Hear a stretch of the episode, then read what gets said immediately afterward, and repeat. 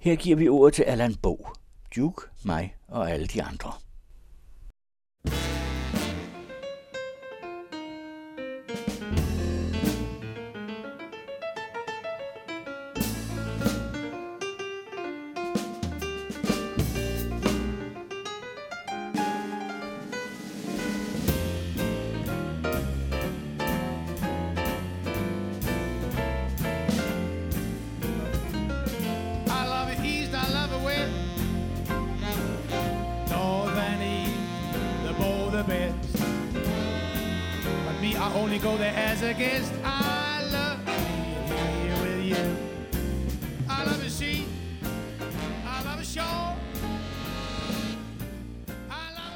Velkommen, kære lytter.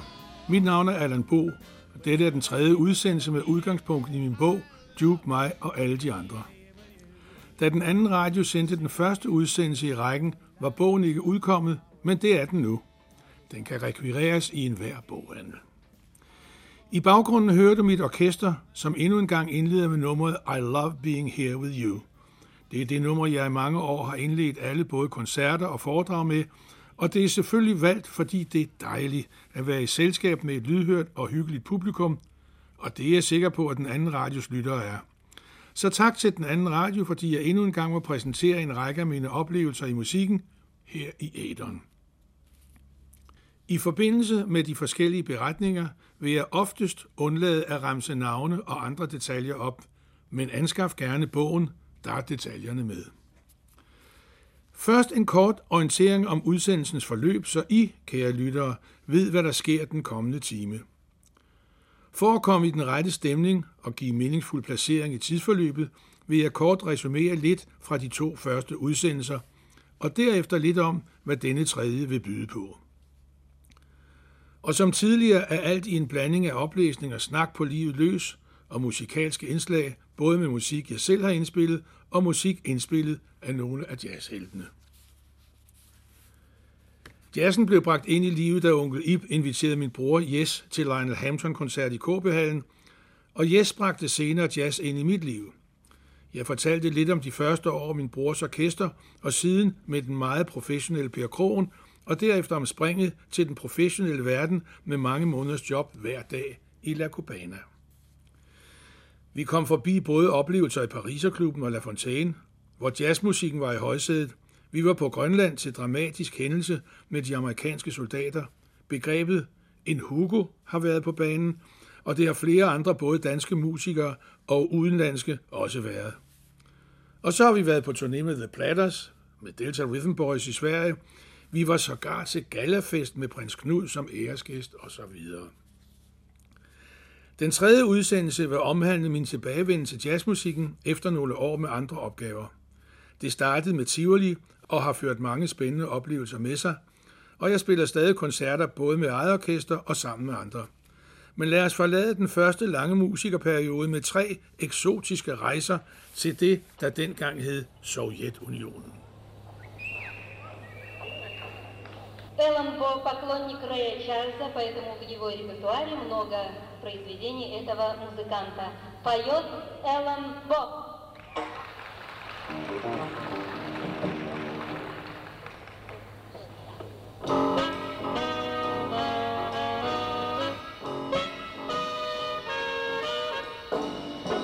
I was dancing with my feet upon the floor. I saw a big muscle bunch of a cop came knocking at my door. tell him I took a trip to Rome. You say my husband told me to tell you he ain't home. You got to love, he do make mouth shut.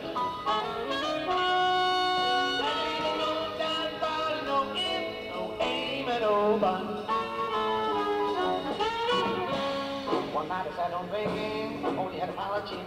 When old Mr. Over and his happened to rub in, I ran and hit my bottle hello,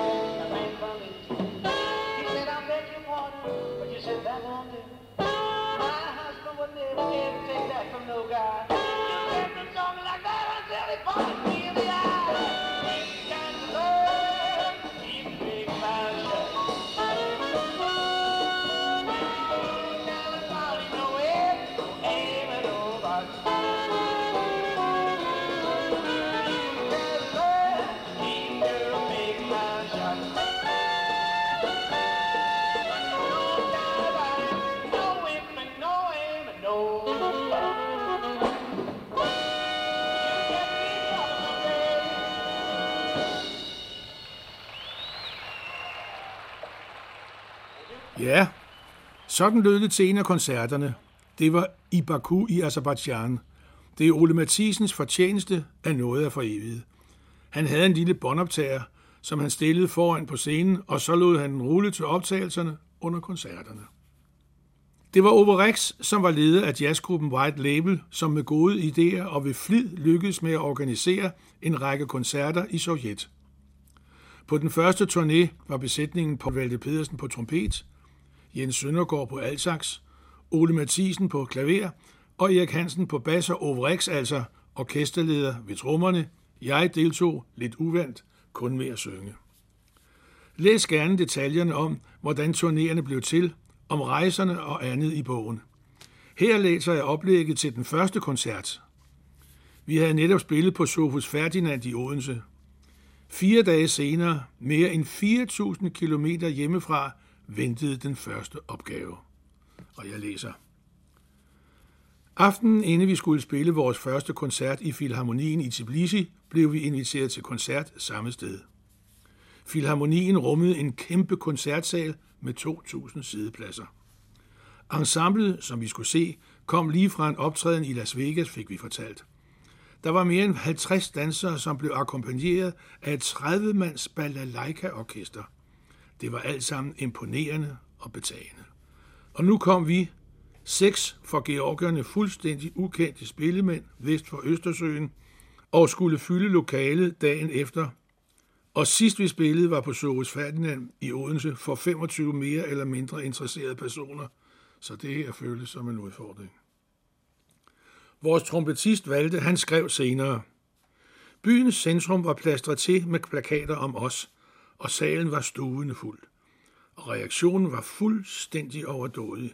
Hvert lille pip blev belønnet med tordnende klapsalver, og efter hvert nummer blev der råbt og skrejet af begejstring. Rent amok gik det i Allans sangnummer. Scenelyset gjorde, at vi kunne se folk på de første rækker. Det var helt rørende. Unge mennesker, som sad og knugede hinandens hænder, forvrængede ansigter, som ivrigt kiggede op på os. Nogle sad lige frem og græd. Da vi kl. 22 kom ud af huset, stod der en kæmpe flok, som ville trykke hænder og klappe på skuldre, mens de sagde, thank you, thank you. Rygterne løb åbenbart, for begge koncerter var udsolgt. Vi fik en på opleveren. Hvad pokker skete der? Det snakkede vi selvfølgelig om. I hotellets restaurant, hvor der var dansemusik, kunne vi jo høre, at musikerne var meget dygtige. Alle, som spillede for betaling, skulle være konservatorieuddannede. Men de spillede rytmisk musik uden svingfornemmelse. De spillede ikke sammen. En hver passede sit. Og svinge, det kunne Ove, Erik og Ole. Men sandheden er nu nok, at vi uforvarende var kommet i en situation, hvor vi repræsenterede Vesten, som de så gerne ville have del i. Og så havde de garanteret aldrig oplevet en sanger som Allan Bo, der hæmningsløst fyrede sin personlige Ray Charles-udgave af. Næste station på rejsen, det var Baku i Azerbaijan ved det Kaspiske hav. Turen foregik i et lille 12-sæders jetfly, som fløj ned mellem Kaukasus' bjergkæder. Det var en flot tur. Ved ankomsten spurgte folk, har I Allan med? Jeg husker ikke meget derfra. Nærmest en gentagelse af Tbilisi, bortset fra, at byen stank af olie. Boretårnene lå tæt i det Kaspiske hav. Jeg er slut med oplæsningen i denne omgang. Men inden den sidste historie fra Sovjetturnerende, så lad os høre et klip fra en af Ole Mathisens piratoptagelser fra en koncert. Сейчас я представлю вам еще одного участника ансамбля, известного датского джазового певца Элена Бо.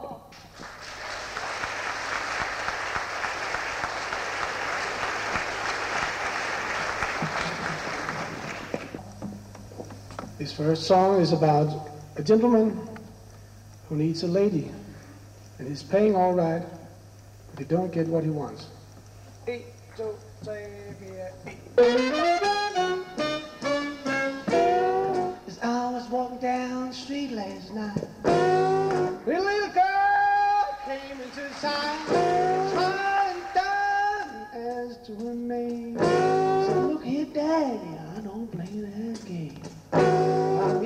My pocket strings. There was Lena standing in. I said. It's just a little piece of.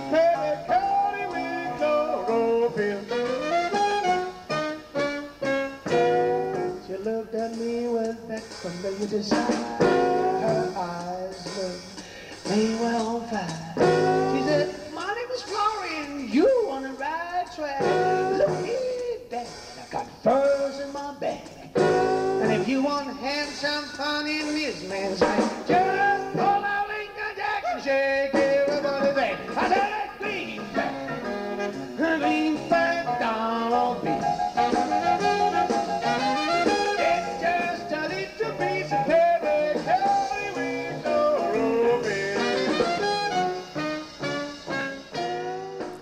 Vi fik tre turnéer til Sovjet. En i 1982, 83 og 1985. Der var store oplevelser undervejs fra optræden på Leningrads isstadion til store koncertsale i både Riga, Moskva, Tbilisi, til komponisternes hus i Moskva, State Central Concert Hall, samme sted og diverse tv-stationer. Talmæssigt tog Minsk nok prisen med 4.500 tilhører. Her lidt fra bogen. Vi havde fem koncerter i Filharmonien i Sukhumi. Den første koncert forløb anderledes end de øvrige. Som en afgørende hændelse inden den følgende beretning skal vi lige huske, kære læser, at grundlovsdag 5. juni 1985 mødte det danske fodboldslandshold stormagten Sovjet på hjemmebane i Bane Varme i Idrætsparken i København. Det var en fantastisk underholdende kamp med det overraskende resultat 4-2 til Danmark. Det hører også med til historien, at georgerne mildt sagt ikke brød sig om det Sovjetunionen, som de jo på daværende tidspunkt var en tvungen del af. Ove berettede herom i et interview i Radio Jazz. Han fortalte, Jeg har jo som regel været almindelig medlem i et orkester, og det var ikke altid lige nemt pludselig at være kapelmester og være den, der står som ansvarlig for orkestret. En af de værste overraskelser, jeg har haft, var i Sukumi i Georgien. Vi var på turné med White Label, og Allan Bo var med som sanger. De to sæt i hver koncert var bygget op som cirka 4-5 numre instrumentalt, og derefter kom Allan på med 4-5 numre. Til den første koncert sad over 1000 veloplagte georgier klar i den smukke koncertsal. Det var Filharmonien, og tv var klar til at sende direkte til et ikke kendt antal millioner i USSR.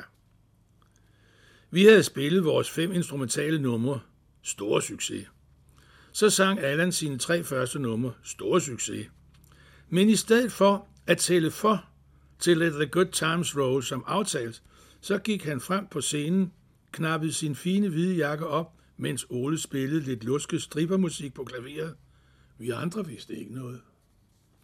Efter Allan havde smidt jakken, begyndte uroen at brede sig i salen, og da han lynede ned i bukserne, ville jublen ingen ende tage.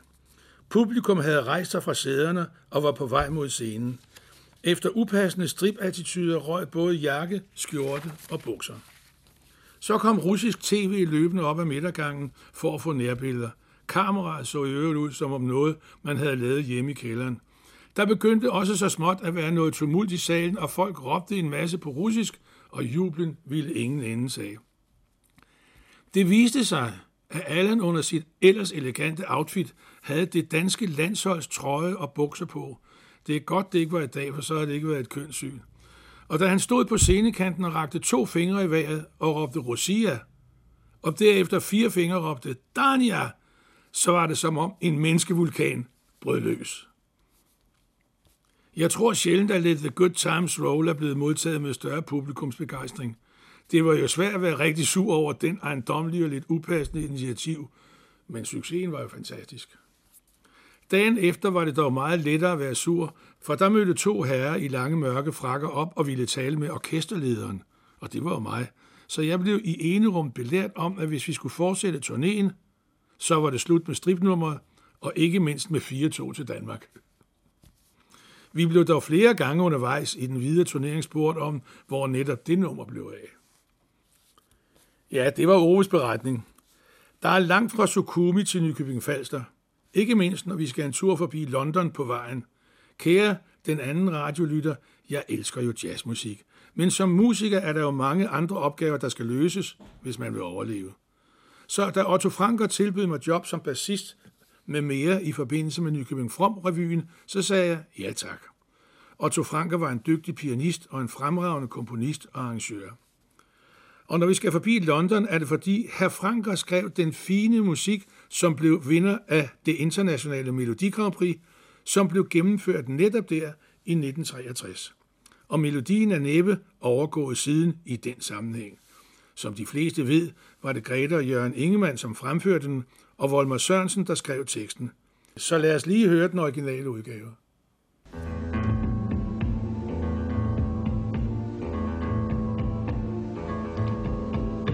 Et solstrøg i en vandpyt Et lille kindkys af en vind Og Sive, den ynder, at livet begynder sit spænd i dit sind Et sølvfyld trætop Svagt fat lyd af en kat.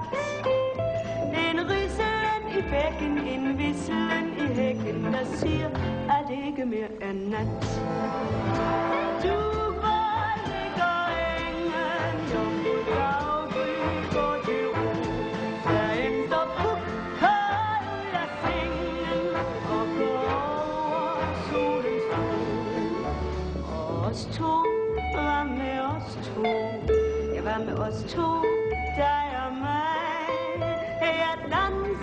danser og danser og stanser og sanser kun dig.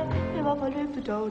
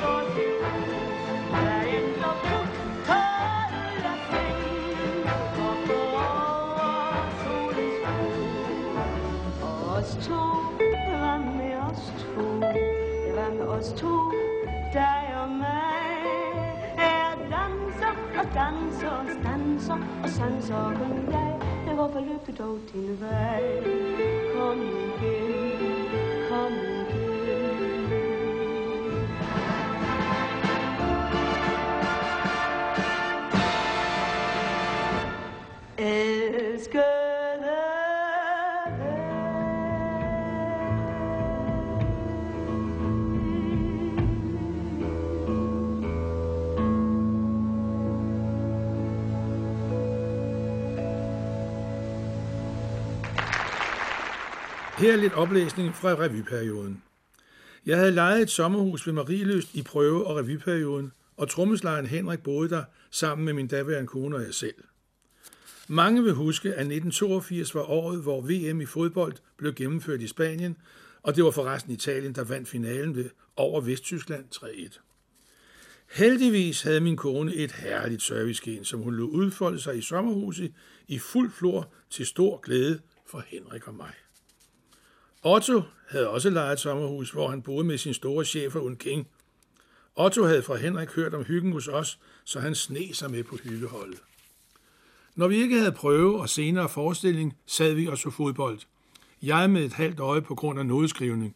Det var fantastisk, at Otto i prøveperioden var i stand til at se fodbold, spise hjemmebagte boller, drikke kaffe og kommentere fodbold. Alt sammen samtidig med, at han skrev partiturerne til numrene i revyen. Da han var lidt sent ude, endte partiturerne altid på mit skrivebord til natlig udskrivning, så jeg kan bekræfte ved selvsyn, at han lavede aldrig nogen fejl. Og når vi senere spillede musikken på scenen, var arrangementerne altid smagfulde og med flot klang. Perioden var for mig temmelig anstrengende. Udover prøverne i Nykøbing Falster havde jeg nådeskrivningsopgaver både til indvielse af Musikhuset i Aarhus og revyen. Og så havde jeg studerende til afsluttende eksamen på Handelsskolen i Ballerup, og så kom VM-fodbold oveni. Jeg læser her episoden med udgangspunkt i Hopla. Revyen fik udmærket anmeldelser, og alle på og bag scenen var meget søde og sympatiske, så det var en meget behagelig sommer. Peter Sten havde en parodi på Otto Leisners tv-optræden i programmet Hopla. Pressen omtalte det som et af revyens højdepunkter. Ikke mindst fordi han interviewede John Prisme. Det var Bent Rode, som var sminket til ukendelighed. Han står på en revyscene for første gang og er helt ustyrlig i denne rolle, skrev pressen. Det kunne vi alle være enige i. En aften fik dette nummer et uforglemmeligt efterspil. TV-programmet Hopla, forkortelse af humør, oplysning, populærmusik, livsglæde, aktivitet, havde på det tidspunkt været et af de mest populære underholdningsprogrammer igennem flere år. Man kunne i programmet få overragt en hoplanål af den populære programvært Otto Leisner.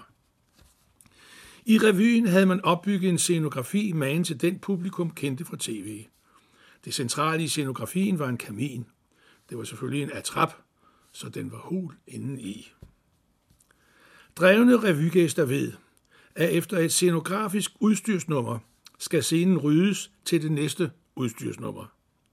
Derfor går tæppet for, og på forscenen gennemføres et nummer, som ikke kræver scenografi. Sådan var det også efter Hopla-nummeret. Lane ind kom ind på forscenen festligt udklædt med favnen fuld af sommerblomster. Hun skulle synge en lille pæn sang, mens hun smed blomster til publikum på de forreste rækker. Det var en hård opgave at holde et publikums opmærksomhed fanget med det oplæg.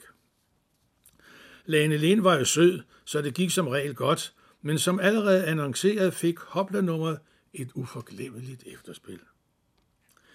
Efter den første strofe af Lanes sang kom der bag fra bobinet, et bobinet det er et tæppe, hvor musikerne kan kigge ud på scenen, men publikum kan ikke se ind på musikerne. Det tætteste, man på vore kanter kunne komme på et løvebrøl. Derefter hørtes forskrækket råberi og tumult, som i et slagsmål. Pianoakkompagnementet forsvandt. Lane sang fortvivlet videre, og gennem tumulterne hørtes Ottos Dæk, King, dæk! Det havde ingen indflydelse hverken på løvebrød eller tumult. Det viste sig, at King uset havde læst sig ind i hulrummet i Hopla-kaminen under Hopla-nummeret. Der lå den så og troede, at den kunne få sig en upagtet lur, da scenedrengene løftede kaminen op og gav sig til at bære den væk. Derfor Kings løvebrål og drengenes råberi og tumult, og derfor måtte Otto slippe klaveret for at få styr på sit rovdyr. Uden at vide, hvad der foregik, morede publikum sig højlydt, men stakkels Lind måtte finde sig i rollen som ufrivillig komiker. Fremover blev King i Ottos påklædningsrum. Der er en lille krølle på den her historie. Som jeg nævnte, dukkede der en nodeskrivningsopgave op midt i så meget andet, så her læser jeg lige en krølle under overskriften Aarhus Koncerthus. Vi havde startet prøver på Nykøbing Falster Revyen, og samtidig havde jeg elever til eksamen på Handelsgymnasiet. Samtidig dumpede der en stor opgave ned på skrivebordet fra DR. Opgaven var egentlig fra Aarhus Koncerthus. Vinderpartituret til symfonien til åbningskoncerten skulle udskrives. Tiden var knap, men man må aldrig sige nej til et job. Ved gennemlæsningen af partituret dukker ud fra en musikalsk overvejelse nogle mærkelige valg op. Da jeg gjorde DR's nodeskriverkontor opmærksom på det, det var dem, der havde givet mig opgaven, blev jeg henvist til dirigent Ole Schmidt, som var chef for Aarhus Symfoniorkester og som havde godkendt projektet. Han var en anerkendt og dygtig mand, men også lidt hurtig på aftrækkeren. Du skal bare skrive, som der står, sagde han, og det gjorde jeg så. Da det blev spillet, lød det ret alternativt. Det viste sig, at det ikke var en komponist eller musiker, men en tjekkisk matematiker, som havde skrevet symfonien. Det kunne høres, og symfonien blev aldrig spillet igen. Ja, musikbranchen er mærkelig.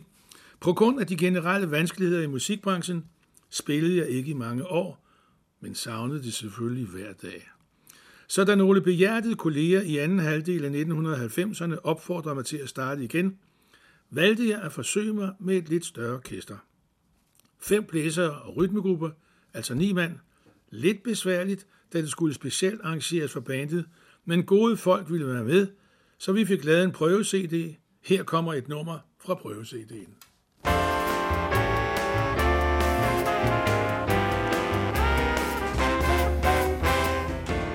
Me tell you about a little girl I know.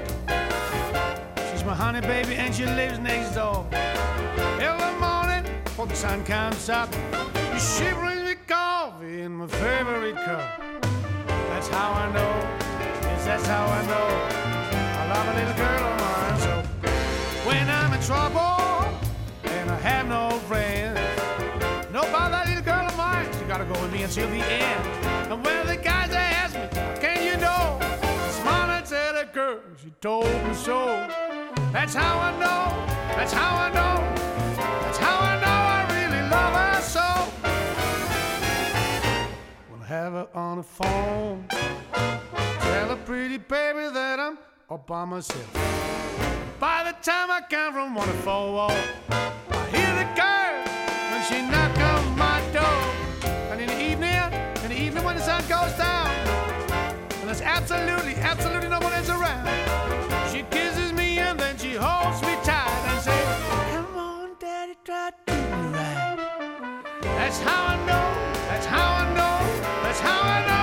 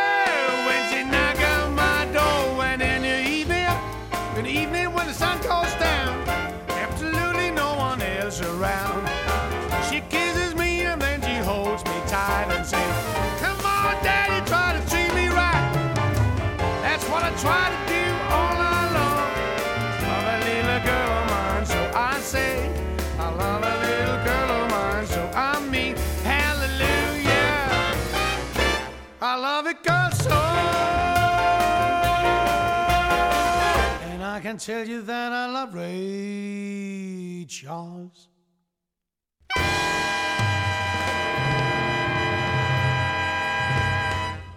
Det var nummeret Hallelujah, I Just Love Her So fra prøve-CD'en. Men øh, hvordan skulle man så få solgt det band? Hvad med at forsøge sig med job i Tivoli? Der var jo gæsteband på promenaden. Her kommer igen lidt oplæsning fra bogen. Jeg forsøgte nogle gange at få en aftale med Lars Grund, som var musikchef i Tivoli i 1999. Desværre var hans forkontor bestykket med et par beredte kampvaraner, som hver gang meddelte, at han ikke var tilgængelig. Vi var i starten af januar, og min kone har fødselsdag den 9. Min kone og jeg holder af musikbilleder til vores musikkontor, og jeg havde i en antikvitetsforretning i den indre by fået kig på et par indrammede gamle fotos af Lungby og promenadeorkester, som det ses øverst på siden. Der er billeder med i bogen. Lumby får overragt en pris af Københavns overborgmester, mens hele det festklædte orkester ser til. Jeg stod i forretningen og betragtede billederne, og det inspirerede til igen at forsøge kontakt til herr Grund. Jeg kom for tredje gang op i receptionen i Tivoli. Kampvaranerne var på plads, så jeg var ikke optimistisk. De afviste min forespørgsel, men heldigvis kom Lars Grund i det samme ud i receptionen fra sit kontor. Han vendte sig smilende mod og sagde, Hej Allan, hvad laver du her? Det var venligt af ham at kunne huske mig, formodentlig på grund af mine aflysninger i Tivoli, selvom det var mere end 20 år siden.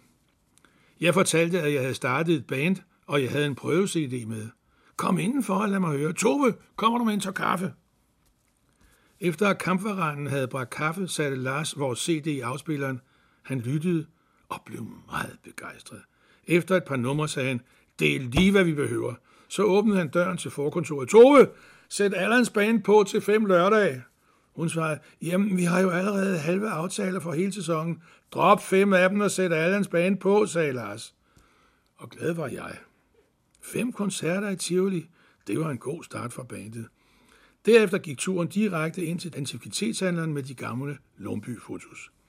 Nu kunne jeg give min kone billederne i gave, pege på promenadepavillonen og sige, der skal Allan Bo Band spille til sommer. Igennem de næste fire sæsoner, så havde vi hvert år et antal lørdagskoncerter for promenadepavillonen. Det var et fint afsæt for at samle musikere til at opbygge Allan Bo Band, ABB. Vores koncerter lå på lørdage aftener frem mod lukketid, og der var altid fuldt hus. Fra promenaden ned forbi Nimp, ned på begge sider af pantomimeteateret og hele vejen ud til hovedindgangen. Gæsterne var egentlig på vej ud af haven, men stoppede som regel og skulle høre musikken, og så blev de hængende. At spille for mange hundrede feststemte tivoli-gæster, der taktfast applauderede efter musikernes soli, var ikke et job. Det var et højdepunkt for alle os på scenen. Vi spillede jo mest et jazz-inspireret repertoire, men der var jo et aktivt publikum, som havde ønsker, og en dag var der et større feststemt selskab, som var vedholdende over for ønsket om B.B. King-klassikeren Something You've Got. B.B. King var der ikke den dag, så de måtte nøjes med vores udgave. Den kommer her. Something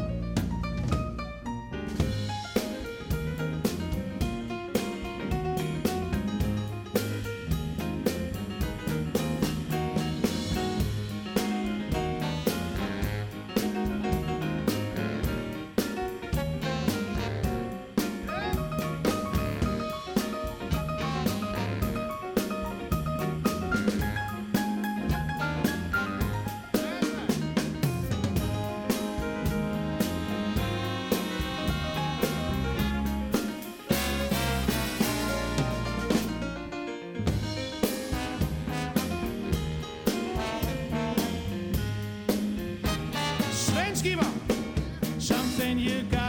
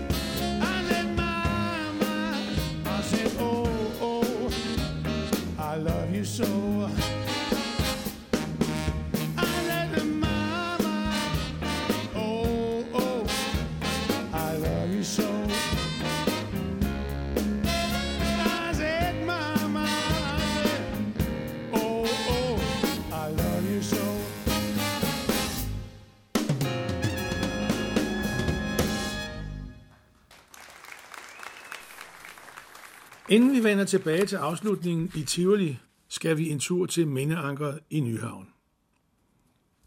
Ole Arbo var formand for Nyhavns Erhvervsforening, og dermed stod han for at organisere musik ved Mindeankeret i Nyhavn, både i løbet af Copenhagen Jazz Festival og i øvrigt.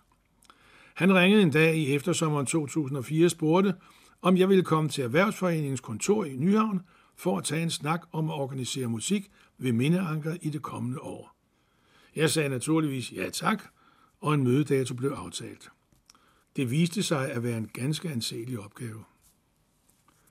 Opgaven bestod blandt andet i forhandlinger med musikere til 14 koncerter, kontraktskrivning, udbetalingslister til administrationen, udarbejdelse af totalbudget, tilmelding til Copenhagen Jazz Festival, sponsorforhandlinger, håndtering af lyd, trailer til instrumentopbevaring og fremstilling af grafisk arbejde til reklamer med mere. Det kunne være indlæg i Copenhagen Jazz Festivals program, ølbilletter til musikerne, Nyhavns eget program, koncertoplysninger til reklamesøjler og opklæbning af samme. Det var en ordentlig mundfuld, men jeg sagde ja tak til opgaven på nogle betingelser. Jeg vidste, at man hidtil havde haft en halvprofessionel holdning til aflønning af musikerne. Så for det første skulle alle musikerne have mindst den korrekte tarifbetaling per koncert. Det ville med 14-15 koncerter sige et budget dengang på 150-60.000 kroner til omkring 80-85 musikere. For det andet skulle der være et professionelt lydanlæg med professionel lydmand til alle koncerter, samt et aflåseligt rum ved siden af scenen til teknisk grej samt andre praktiske forhold. Endelig skulle der være tale om et længerevarende samarbejde, da der ville være en særlig stor indsats i forbindelse med igangsætning af opgaverne. Mine betingelser gav nogen diskussion. Specielt blev der kredset en del om musikerlønningerne. Alt blev dog straks accepteret, da jeg tilbød at udføre alle de oplistede opgaver Conor altså læs gratis. Hvis erhvervsforeningen ville imødekomme de betingelser, jeg havde opstillet vedrørende musikerlønningerne. Det var næppe muligt at lave en præcis kontrakt, så jeg lavede et beslutningsreferat af det afsluttende møde, som vi underskrev. Det var så en gentleman's agreement, at referatet skulle være gældende for samarbejdet. Jeg så frem til at få det hele til at fungere i et godt samarbejde med Ole Arbo og Nyhavns Erhvervsforening. Det var en spændende opgave. Jeg valgte kun at spille tre koncerter hvert år med mine egne bands, to med ABB'en og en med ABQ. Og det vil altså sige det store orkester og det lille orkester. Det var en stor fornøjelse at stå på scenen, og undskyld, kære lytter, jeg må opfordre til et kig i bogen. Så kan I se det ofte tætpakkede festivalpublikum på Mindeankerpladsen og nogle gange ned langs kanalen. Der var en særlig stemning mellem musikere og publikum ved Mindeanker på grund af de fysiske forhold. Det virkede, trods masser af plads og højt til en helst, blå himmel, intimt, lidt privat. Jeg havde i en af sæsonerne Bob Rockwell med på tenorsax. Han er en meget dygtig, professionel og pligtopfyldende kollega, og altid i god tid. Så jeg var lidt overrasket, da han 10 minutter i koncerttid ikke var mødt op endnu. Jeg ringede for en sikkerheds skyld til ham. Telefonsvarer? Nå, han bor lige ved siden af, så han er nok på vej, tænkte jeg. To minutter inden koncerttid var han stadig ikke mødt. Jeg havde engageret min gode ven Finn Odderskov og hans lystige svende til at spille efter Allan Bo Band, så Finn var allerede kommet for, som han sagde, at kontrollere, I spiller ordentligt. Kan du ikke lige hjælpe mig med det første nummer, indtil Bob dukker op, spurgte jeg Finn. Så Finn hoppede på scenen i sin festlige Hawaii-skjorte, der ikke helt faldt i med vores sorte uniformering. Der er billeder i bogen, der dokumenterer denne særlige påklædning. Den ellers altid punktlige Bob havde lavet en Hugo, en dobbeltbookning, så han dukkede aldrig op til jobbet. Finn spillede alt lige fra bladet og diverterede som altid med fine soli fra ende til anden. I 1958 udgav Count Basie LP'en The Atomic Mr. Basie med kompositioner og arrangementer af Neil Hefti, og et af numrene, som Finn bare skulle læse fra bladet, var Whirlybird. Det er umuligt at lyde som Basie med ni mand, ikke mindst med en mere beskeden besætning, men vi prøver da, bare for god ordens skyld. Optagelserne er ikke fra Minakker, men en anden jazzfestival. Her kommer AB Band med Whirlybird.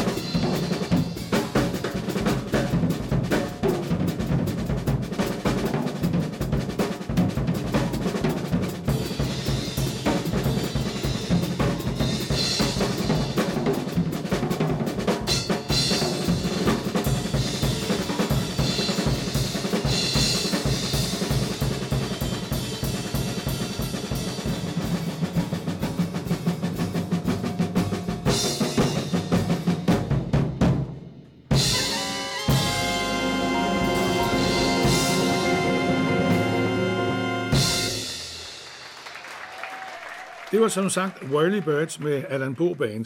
Og hør her, hvordan det endte i Nyhavn. En herlig dag i det tidlige forår skulle Ole Arbo og jeg have møde om den kommende festival ved Mindeankeret. Der var åbenbart inviteret en tredje deltager til mødet, en spøjs dame med cowboyhat.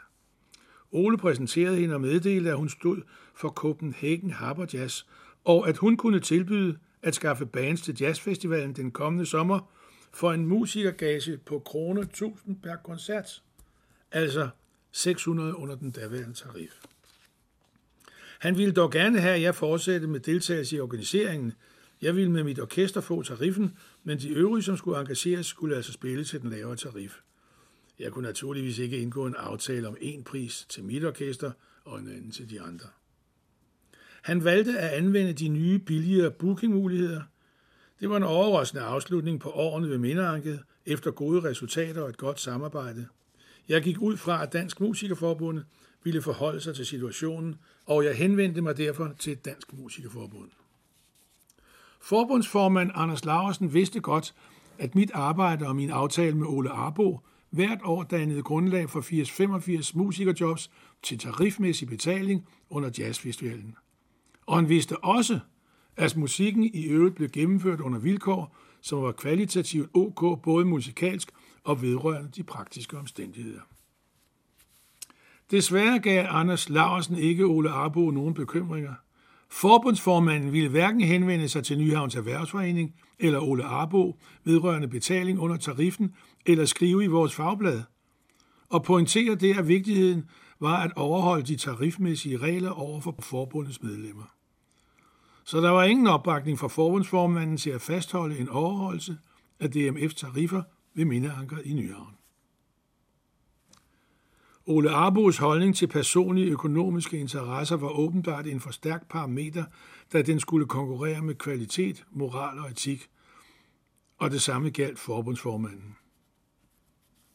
En gentleman's agreement har naturligvis kun effekt blandt gentlemen, og det var min fejl, at jeg havde anset herr Arbo og herr Laursen for at tilhøre den kategori.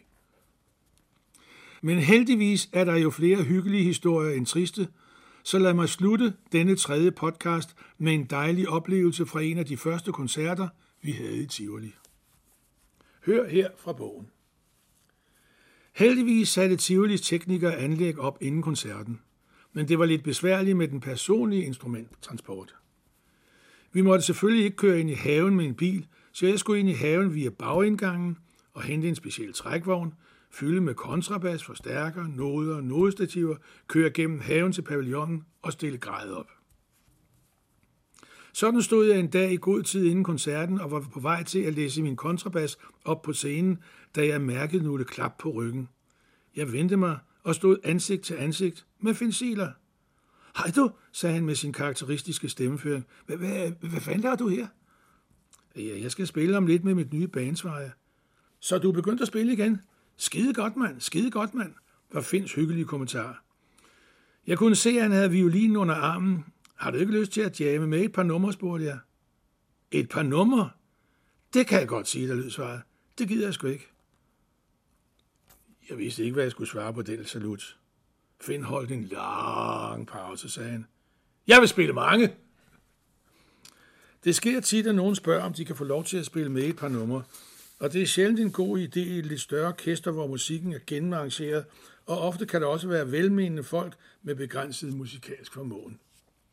Så da musikerne var ved at være klar på scenen til første sæt, meddelte jeg, at der var en ældre herre, som absolut ville spille med i et par numre, og han havde været umulig at afvise, så musikerne blev godt mugne. Men så blev til glæde vendt, da Finn ændrede scenen. Jeg nåede inden koncerten at få lavet sætlisten om, så vi spillede numre, som var velegnet til, at Finn kunne komme til med åbne soli i lange baner. Og som altid, når Finn var på scenen, blev det en super både musikalsk og underholdningsmæssig oplevelse for musikere, såvel som for publikum. Finsiler havde en smittende personlighed og inspirerende musikalitet, og den kombination er en lige vej til musikalsk og underholdningsmæssig succes og Finn var som altid en stormende succes. Der er ingen optagelser fra den herlige jam session i Tivoli, Men den gode stemning derfra skal fortsætte, og det er der en kendt jazztitel, der understreger. Oliver Nielsen har komponeret og arrangeret, og Count Basie har indspillet nummeret Step Right Up. Allan Bo Band har indspillet nummeret med min gode ven Janus Modger som supersolist på orglet. Kære lyttere, tak for jeres opmærksomhed. Jeg håber, at vi mødes igen til et foredrag eller en koncert. Indtil da er min opfordring til alle. Step right up! Hør den her med Allan Bo Band. I